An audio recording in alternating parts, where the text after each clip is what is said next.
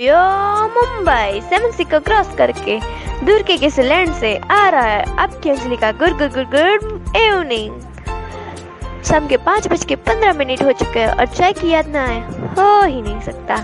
तो गर्मा गर्म चाय और बिस्कुट के साथ हो जाए अपना नेक्स्ट सॉन्ग कॉफ़ी पीते पीते फ्रॉम मूवी कबर इज़ बैक